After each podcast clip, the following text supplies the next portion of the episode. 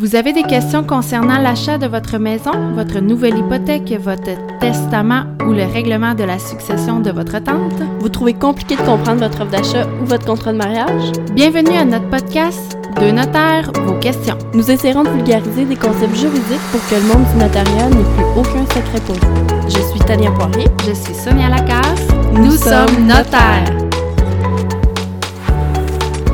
Bon matin! Aujourd'hui, Tania laisse sa place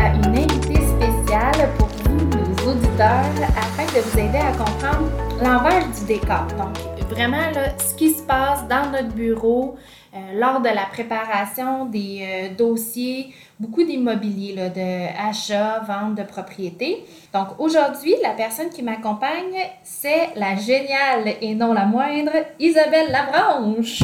Bon matin, Isabelle. Peux-tu te présenter rapidement? Avec plaisir. Euh, Donc, euh, je m'appelle Isabelle Labranche et puis je suis adjointe juridique. Euh, Je suis ton adjointe. Ça va presque faire quatre ans maintenant. Déjà quatre ans que Oui. Isabelle est avec nous, ça va vraiment vite. euh, le temps, on dirait qu'on s'en rend pas compte. Ouais. Moi, je fais essentiellement, comme toi, du droit immobilier. Donc, euh, j'aime beaucoup, beaucoup mon travail. On fait le droit immobilier, on fait des achats, des ventes, euh, des hypothèques, euh, pas mal ça, les servitudes aussi, on s'occupe de ça ensemble. Puis euh, on se rend compte, en fait, souvent que les clients comprennent qu'ils viennent nous porter les papiers puis qu'on va s'en occuper, mais ils savent pas exactement c'est quoi notre rôle dans la transaction, qu'est-ce qu'on doit vérifier. Donc quand le client arrive au bureau avec ses documents, souvent son offre d'achat, qu'est-ce qu'on fait pour commencer? Bien, c'est certain que, comme tu dis, les clients, bon, c'est pas tous les jours qu'on achète une propriété ou qu'on fait faire une servitude. Donc, euh, la plupart du temps, bon, admettons que les clients passent au bureau, nous envoient les papiers ou par ordinateur. Bien, nous, on prend les documents, on prend les coordonnées de tout le monde et puis on s'informe rapidement de la date prévue. C'est vraiment important pour nous de, de connaître la date parce que hum, justement, qu'est-ce qu'on va vous expliquer par la suite, c'est euh, la procédure en fait de tout ce qu'il y a à faire pour monter le dossier. Parce que des fois, les clients vont nous dire oui, mais c'est un, c'est un dossier facile, c'est un petit terrain, euh, on peut faire ça, je vais te donner les documents, après ça, on va pouvoir signer, mais c'est pas comme ça que ça fonctionne. non, euh, les gens pensent que c'est simple et que c'est pas difficile parce que c'est un petit terrain à 2000 dollars, mais c'est- le même principe que le terrain soit 2000 dollars ou une maison à millions. Les vérifications sont toutes les mêmes dans Oui. chaque dossier. Exactement. C'est important qu'on, justement, ce qu'on va faire, c'est expliquer euh, qu'est-ce qu'on fait pour que le dossier soit, euh, soit réglé du début à la fin. Donc, euh, première étape, on ouvre le dossier. Oui. Puis, on regarde avec le client les choses. Et ensuite de ça, je fais habituellement l'examen des titres. C'est pas mal la première euh, chose que je fais pour savoir qu'est-ce qu'il y a à faire. Donc, est-ce qu'il y a une hypothèque à radier, des choses comme ça. Une fois que j'ai fait l'examen des titres, je te remets le dossier et euh, on commence les, vérifications là, complètes là, sur toute la propriété. En quoi ça consiste? Qu'est-ce qu'il faut vérifier au juste? La première chose qu'on va demander aux clients, c'est euh, leur information personnelle. Donc, leur adresse, où est-ce qu'ils habitent la au moment de la signature.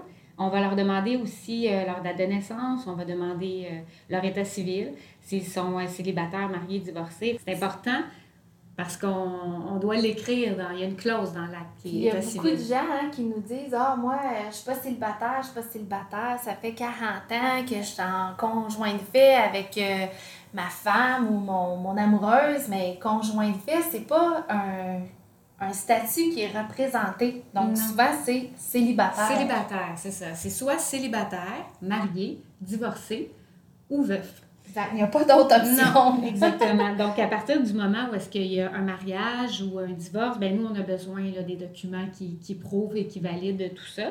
Donc, Le divorce, c'est pour la vie. Hein? oui, À moins qu'on se remarie, les gens qui sont divorcés aussi, des fois, sont bien décontenancés de voir que c'est encore écrit, même si ça fait 20 Ouais. ans. On n'a pas le choix, Oui. il faut l'écrire. oui. Donc, euh, de là, l'importance de garder nos documents. là. Alors, euh, ensuite de ça, ben nous, il faut qu'on valide que tout, tout est conforme et tout est payé sur la propriété. Je te donne un exemple, les taxes municipales et scolaires. En fait, on, nous, on a besoin de savoir qu'est-ce qui a été payé et qu'est-ce qui reste à payer à partir du moment que le, le client va devenir propriétaire. Donc, si euh, c'est le 15 décembre qui, qui devient propriétaire, qu'est-ce qui a été payé en date du 15 décembre? Pour les taxes municipales, c'est toute l'année, c'est du 1er janvier au 31 décembre. Pour les taxes scolaires, par contre, c'est de fin juin. En fait, c'est début juillet à fin juin. Donc, nous, il faut qu'on valide qu'est-ce qui a été payé. Si jamais il y a, un solde, qu'il y a des, des, des arrérages, comme on dit, mais nous, il faut qu'on les paie. Parce que le, le, nouveau propriétaire n'a pas à payer quelque chose qui, qui est une dette qui ne lui appartient pas c'est des dettes qui restent accrochées à la propriété, qui ne suivent pas la personne. Donc, la municipalité ne fera pas de suivi avec l'ancien propriétaire pour se faire payer. Là. Donc, c'est vraiment le, la personne qui a le terrain ou l'immeuble qui doit payer. Donc, il faut que ce soit fait absolument. Nous aussi, comme quand toi, tu as fait l'examen des titres, mais tu as validé s'il y avait des hypothèques qui étaient rattachées à cet immeuble-là. Exact. Des fois, il y en a plusieurs. On peut avoir des dossiers où il y a deux, trois hypothèques à enlever là, sur la transaction. Oui. Donc, nous, ce qu'on a à faire, c'est qu'il faut, on doit communiquer avec les institutions financières et savoir le solde exact à payer. Car nous, on va devoir rembourser ce, ce, ce prêt hypothécaire-là. Et ensuite, on va devoir le radier. Sinon, le, nouveau propriétaire va être, euh, si on veut, propriétaire de cette dette-là. Donc, c'est vraiment important. Ça reste sur la propriété tant que euh, l'institution financière n'a pas signé un document officiel pour retirer la garantie. Il y a beaucoup de gens qui pensent que parce que leur hypothèque, leur paiement là, a été payé en totalité, que l'hypothèque n'est plus là. C'est pas vrai du tout, parce qu'on peut toujours aller rechercher des sommes sur une hypothèque qui n'est pas fermée. Donc, c'est bien important d'aller obtenir la signature de l'institution financière, le retrait de la garantie hypothécaire. On pourra vous en parler dans un autre dossier, là, un autre podcast de ces particularités-là, mais ça doit être fait ça aussi. Il y a, il y a des choses aussi qui sont spécifiques à chaque euh, différentes propriétés. Est-ce qu'on peut avoir des exemples? Oui, parce que que ce soit n'importe quel dossier d'achat de, propriété, c'est sûr qu'au départ, on va demander certains documents, comme une copie de l'offre d'achat, on va demander une copie du certificat de localisation, des copies de, taxes de, de, comptes de taxes municipales et scolaires. Mais pour être plus spécifique, admettons que c'est un, un, immeuble à revenus, c'est sûr qu'on va demander les copies des baux. Parce qu'il faut qu'on, dans les ajustements, nous, on doit calculer qu'est-ce que le, propriétaire en cours a reçu. Et euh, il faut qu'on calcule ça pour la date de, transfert de propriété. Dans le cas d'un condo, exemple, on doit savoir les frais de condo, euh, l'entretien, les règlements spéciaux, les, le solde du fonds de prévoyance. Donc ça, c'est vraiment à part, c'est spécifique. Pour une maison de campagne, il faut avoir une confirmation que l'eau de puits est potable et que les installations septiques sont conformes à la réglementation de la municipalité. Toutes les maisons ont leurs petites particularités, système d'alarme, gaz propane, huile à chauffage, contrat de déneigement, exemple. Il suffit d'être attentif et de les trouver. Mais c'est vraiment important parce que quand on achète une propriété, c'est pas simplement le bâtiment qu'on achète, c'est tout ce qui vient avec. Donc, c'est important. C'est important de vraiment s'assurer que tous les contrats ont été vérifiés, tout ce qui se rattache à la propriété ont été faits. Une fois qu'on a toutes les informations, des particularités qui vont s'appliquer à notre euh, maison ou à notre terrain, on commence la préparation des documents qui vont être signés entre les, parties. Euh, les documents qui vont être essentiellement un acte de vente avec les ententes entre les clients. Il y a beaucoup aussi d'autres documents, euh, l'hypothèque, le mémoire des déboursés. Le mémoire des déboursés, c'est quoi ça, Isabelle? Bon, le mémoire des déboursés, c'est le détail monétaire de la transaction. Qu'est-ce que le notaire va faire avec l'argent de la vente? On oublie souvent tout ce qui a payé lors de la vente. Ça peut être euh, le courtier immobilier, ça peut être l'arpenteur géomètre qui a fait un nouveau certificat de localisation, l'hypothèque du vendeur à rembourser, les comptes de taxes municipales et scolaires, comme on disait tout à l'heure, les frais de notaire. Euh, si le notaire ne valide pas tout avant, l'acquéreur va être pris avec ces problématiques-là qui sont pas désirées, si on veut. Donc, nous, on a un mémoire de débours qui est pour l'acheteur et un mémoire de débours qui est pour le vendeur, qui va vraiment détailler.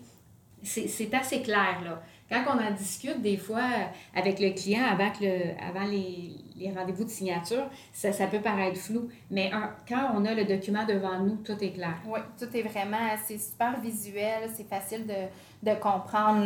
Chaque chose est à sa place. Donc, une fois qu'on a ça, le dossier est prêt, on a les montants, on a calculé si on avait assez de sous, qui qu'on allait rembourser, tout est, en place. À ce moment-là, si les rendez-vous n'ont pas déjà été fixés, parce que souvent on les fixe au début du dossier, On va téléphoner pour fixer les rendez-vous. Ça prend deux rendez-vous euh, pour les dossiers d'achat et d'hypothèque. Donc, euh, normalement, un rendez-vous pour la signature du prêt hypothécaire et un rendez-vous pour la signature de l'acte de vente. Évidemment, on ne peut pas euh, faire le rendez-vous de la vente sans l'argent du prêt hypothécaire. Donc, il faut avoir un délai entre les deux là, pour être capable d'avoir les sous au moment de la vente pour la transaction. Ensuite de ça, il faut obtenir la mise de fonds. Oui. Et puis, euh, pour revenir là, au financement hypothécaire, là, euh, c'est ça, souvent les clients nous, nous demandent, on ne pourrait pas avoir les deux rendez-vous en même temps, mais il faut, il faut que le client comprenne que, en fait, nous, ben, toi, à, partir du moment que l'acte est signé, je, je, donne un exemple, euh, la garantie hypothécaire, il faut que ça soit publié au registre foncier. Puis il y a des délais, là. Donc, ça peut aller 24 heures avec le registre foncier, examine tout ça, puis accepte. À partir du moment que c'est accepté, là, le, créancier peut donner, peut envoyer les fonds du prêt hypothécaire. Il ne faut pas oublier que certaines institutions financières, la caisse, euh, la caisse est super rapide. Là. 24 heures, on peut avoir les fonds. Dans les institutions financières qui sont de type bancaire, euh, TD, euh, Banque nationale, CIBC, c'est plus un délai de trois jours qu'ils nous demandent pour nous faire parvenir les fonds. Puis quand on va vers d'autres institutions financières qui n'ont pas d'institutions de, de succursales, qui sont plus virtuelles, comme Tangerine, euh, MCAP, les Manuvie de ce monde, ces institutions financières-là vont nous demander un cinq jours de délai pour nous les envoyer. Donc, on ne peut pas faire les deux rendez-vous en même temps. C'est même avec une caisse, c'est c'est trop juste, euh, mm. c'est impossible. On ne le fait pas parce que c'est plus sécuritaire. Il faut que tout soit conforme. On le fait de, de, cette façon-là, il y a une raison. En fait, euh, alors, euh, c'est pour ça les deux rendez-vous. Exact. Pour la, la, méthode de transfert de fonds, on a préparé déjà un autre podcast pour vraiment avoir les détails de quelle manière ça va être fait. Donc, si ça vous intéresse, vous pourrez seulement aller l'écouter prochainement. Il sera disponible aussi comme les autres. Donc maintenant que l'argent est dans le compte, les rendez-vous sont fixés, euh, les clients sont passés, euh, ça s'est bien passé, on a signé, tout le monde est content, euh, les clés sont remis aux nouveaux acquéreurs, ils repartent chez eux. Mais là, ils ont l'impression que tout est fini. Que, ah, c'est réglé, les documents vont arriver la semaine prochaine, les clés sont là, on peinture, on déménage, c'est fini, mais c'est pas fini. Nous, notre travail est loin d'être terminé, il en reste encore beaucoup à faire. Mm-hmm. Oui, parce qu'en fait, euh, après la signature, ben nous, il faut, il faut publier l'acte de vente au registre foncier, déjà. Ensuite, quand, quand, quand euh, c'est accepté, tout ça, nous, on prépare les copies, les copies certifiées conformes pour les parties. Euh, éventuellement, ben, après, il faut préparer les chèques. En fait, il faut payer le vendeur, il faut qu'il y ait lui qui ait, l'argent de la vente de sa propriété. On doit rembourser le prêt hypothécaire s'il y en a un, le courtier, l'arpenteur géomètre, la municipalité, en fait, tout ce qu'on disait tout à l'heure. Par la suite, on doit préparer la quittance, la main levée pour enlever l'hypothèque du vendeur. On doit l'envoyer à la banque pour la signature et la publier. Il faut aussi envoyer des rapports au prêteur euh, de l'acheteur, lui confirmer que la transaction a bel et bien eu lieu et que l'argent prêté a été utilisé pour l'achat de la maison. En fait, il y a plein de choses qu'on pourrait énumérer. là. C'est ça. Il y en a beaucoup à faire, euh, même après la transaction. Puis encore là, c'est particulier à chaque propriété. Donc, dans une ou dans l'autre, les, les, choses à faire après ne seront pas les mêmes, vont se ressembler. Euh, avec le temps, à notre étude, on a établi un, un barème de délai pour euh, monter le dossier, faire les vérifications. À l'étude, on exige au moins trois semaines entre le moment où on a tous les documents pour la préparation du dossier et la signature pour être sûr qu'on a amplement le temps de faire les vérifications euh, qui sont nécessaires. C'est sûr que pendant la pandémie, par exemple, il y a un moment donné où nos délais étaient rendus à huit semaines parce qu'il y avait des dossiers euh, qui rentraient euh, de façon assez exceptionnelle. Puis avec le télétravail, tout ça, pour nous, ça prenait plus de temps. Mais en général, un trois semaines, quatre semaines, je pense que c'est raisonnable pour, pour nous, en fait, pour la préparation du dossier, pour qu'on soit sûr que on ne soit pas stressé puis qu'on ne court pas non plus euh, à préparer puis à échapper des informations. Mhm. Oui. Puis euh, c'est certain qu'il y, a des moments dans l'année qui sont plus euh, demandants, si on veut. Oui. Donc, mais quand même, c'est pour ça que c'est important, là, quand on revient encore une fois à la date. C'est important de, pour les clients de nous dire là, c'est pour quand qui, la prise de possession. Donc, c'était euh, ce qui complétait le podcast d'aujourd'hui. Si vous avez des questions ou des commentaires, vous pouvez nous les faire parvenir à podcast à commercial. Merci Isabelle de m'avoir accompagnée. Ça m'a fait plaisir.